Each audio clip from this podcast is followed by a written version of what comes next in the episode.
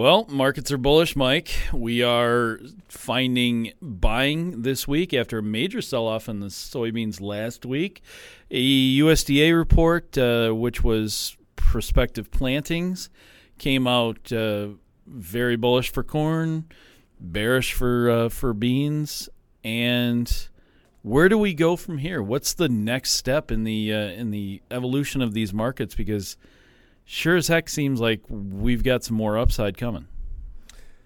Yeah, uh, and then on top of it, you also had the crop progress report, winter wheat, good excellent, down to thirty percent. Yeah, that's like historically low, right? Yeah, since the 1986, if I remember correctly. But yeah, you're really looking at how tight can this world grain stocks number get?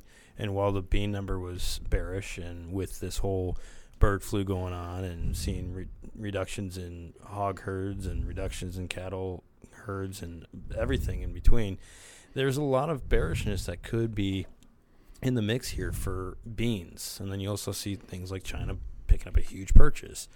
But beans, even if they do paint a bearish picture here and long term, you got the substitute market, which is going to be the feed market, and it's very well can can keep it lifted Right. along with the corn and wheat at this time. So the main focus is what kind of tightness are we going to see corn and wheat wise? Well, we've seen we've seen very good export demand uh, in those in those beans. We've seen, I mean, we can't even keep up to what the USDA is expecting for crush at this point, and and we're crushing at record levels. So, I mean, the demand for beans is is readily available. Okay, we add four million four million acres. Was was that is that what it was? Uh, four million, three million, something like that.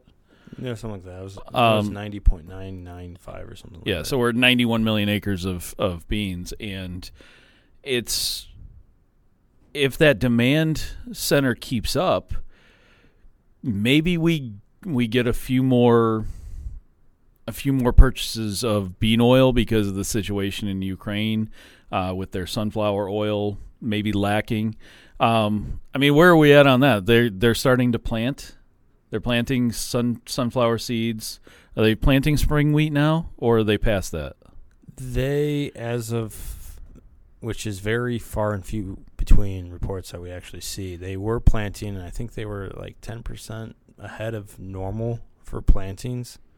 But at the same time, they're looking at a, based on their numbers from the ag minister over there in Ukraine, they're looking at about a 56% cut. Yeah, that's huge. So it's really we can look at all the numbers we want, but as trade is clearly showing with this good upwards movement here to start the week, um, but reluctance to really do a whole lot and reluctance to see a large volume into the mix. And you saw funds come in here and liquidate positions as of the last commitment of traders report.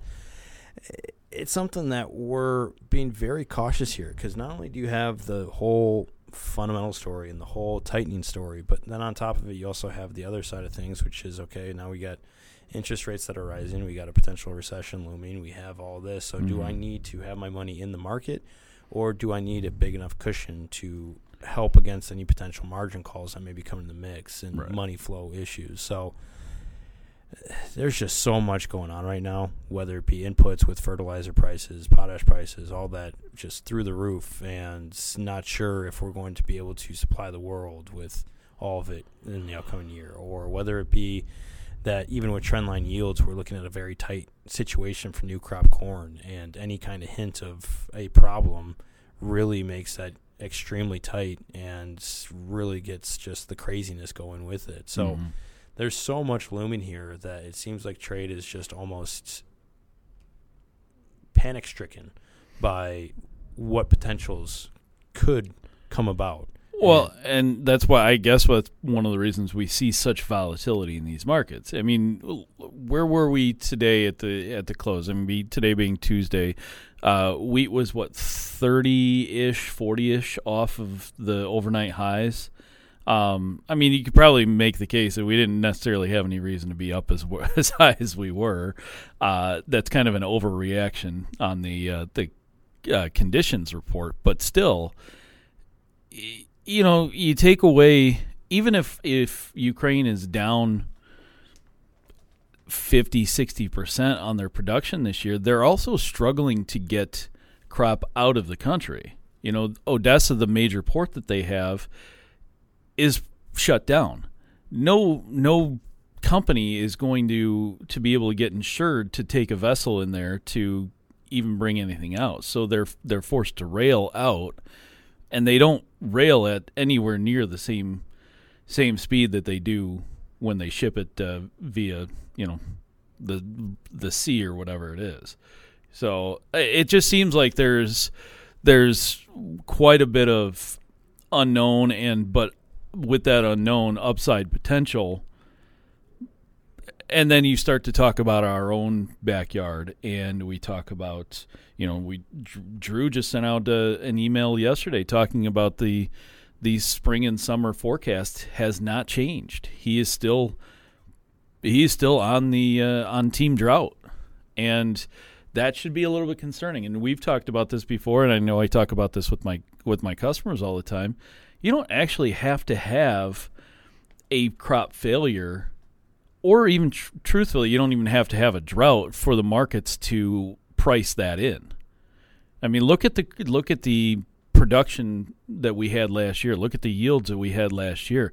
We had a hell of a year, but a lot of the western corn belt from essentially North Dakota all the way down to Kansas was dry as a bone, and parts of Iowa saw, you know, extreme dryness, Minnesota, and it it really did impact their their yields, but overall, nationwide yields were up. So just because that area has an issue doesn't mean we're necessarily going to have a failure. So it does kind of lend the idea that while we do have some higher prices ahead of us, you can't forget that there's marketing to be done, right? Yes and no. There's I mean always there's always marketing to be done. But what to specifically do at these levels is very questionable because it does come back into play. If we have all these inputs elevated and stay elevated going forward, where does that put your break even for next year? Mm-hmm. And where are you lock these things in? Where's the price now? Are you locking in a loss? Are you locking in a profit? What happens? Because, I mean, back in 2012 at the high, you had the de- December 23 contract get up to 665 before finishing the and expiring the contract down near 420. So it's something that definitely needs to be watched, but it's also something that needs to be very cautious right now. Whether or not you have an opportunity to lock in inputs for long term, is that the best idea right now? And mm-hmm. there's a lot of different decisions. And on, on, top of it, what are you doing with your operating loans? Are those going to get more expensive? Yeah. Are you going to be paying high, higher interest in that? And should you be potentially looking at hedging your interest rates? Right. And all of that. So you just have a lot to be focused on, and it's a lot broader than just where are the grain sitting at. Right. There was a there was a tweet out uh, at one point this morning that uh, uh, Vilsack had said that they were not going to seek uh, releasing those uh, CRP acres.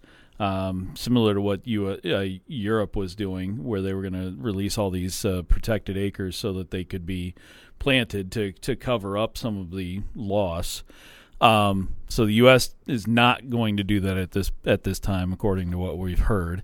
But then you also have them talking about, you know, uh, and I don't know who who brought this up or where it came from, but there was conversation about the USDA or even the U.S. government in general is not going to uh, provide assistance to producers uh, to help with the extreme fertilizer costs. I mean, inputs as a whole are up ridiculously, but the fertilizer situation is a is a massive issue. That's another reason why, you know, if you were to bring out acres from CRP at these input prices, and you're talking about marginal land at best in most cases, you have to use fertilizer and there and that's still not even a guarantee that you're going to have you know great yields off of it mm-hmm. and then you're kind of damned if you do damned if you don't because if you cut back on your fertilizer uh, you cut back on inputs you're not looking at trendline yields your or your APH or anything like that. So there's a lot of risk out there if you don't uh, if you don't spend all the money, and that's one of the reasons I think we saw a massive cut in the uh, in the corn acres this year. You know, Yeah. four million is a is a hell of a cut. One hundred percent, and to see beans above corn as well. I mean, it's it definitely goes to show what kind of impact we're sitting with right now with input costs, and uh, like what the EU did, they opened up the land and they also gave money to help fund. Yeah, they incentivized it. Yeah, So they're hitting with the one-two punch here with the no, we're not releasing CRP and we're not helping out with fertilizer costs.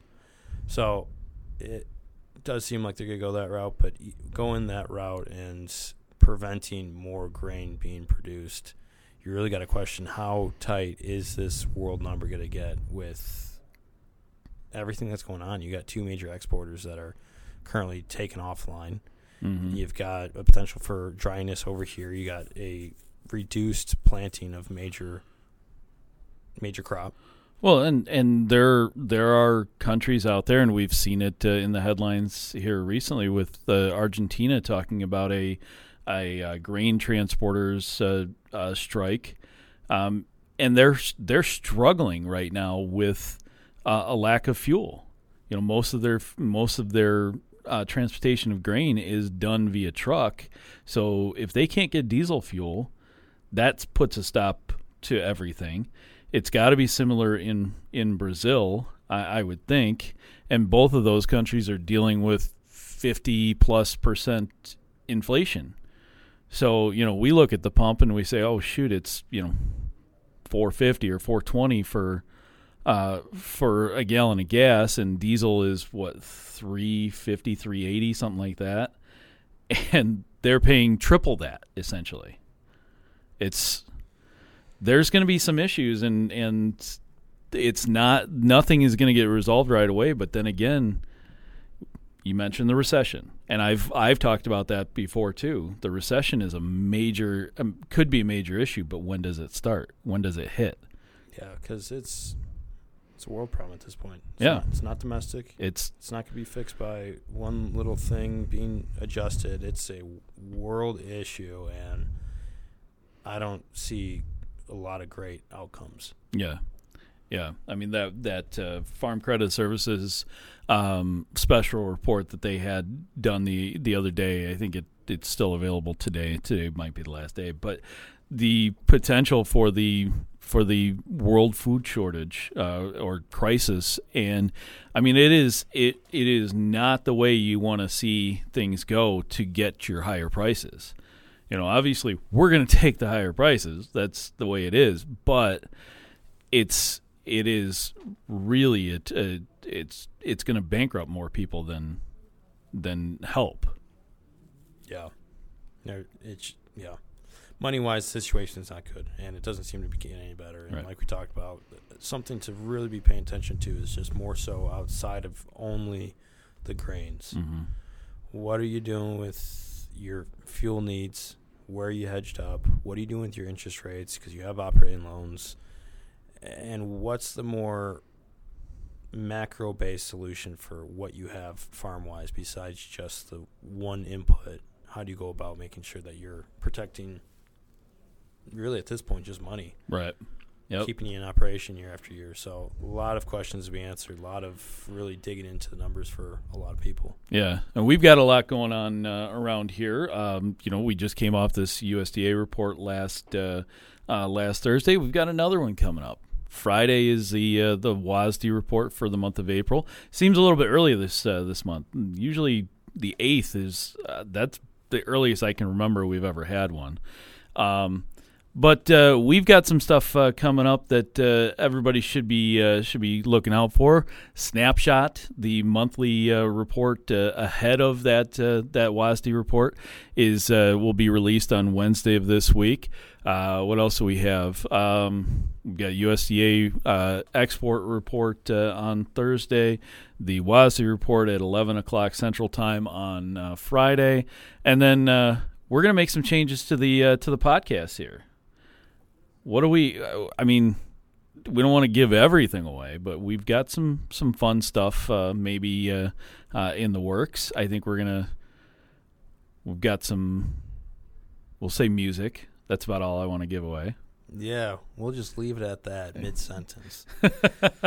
We're So- good at that. Yeah, we are. Yeah. So if you guys need anything in the meantime, we will be off next week. Give us a call here at 802 Market. That's 800 262 7538 or on the web at allendale inc.com. But for this week, for Allendale Market Talk, this is Mike Lung and Greg McBride signing off. You guys have a great one.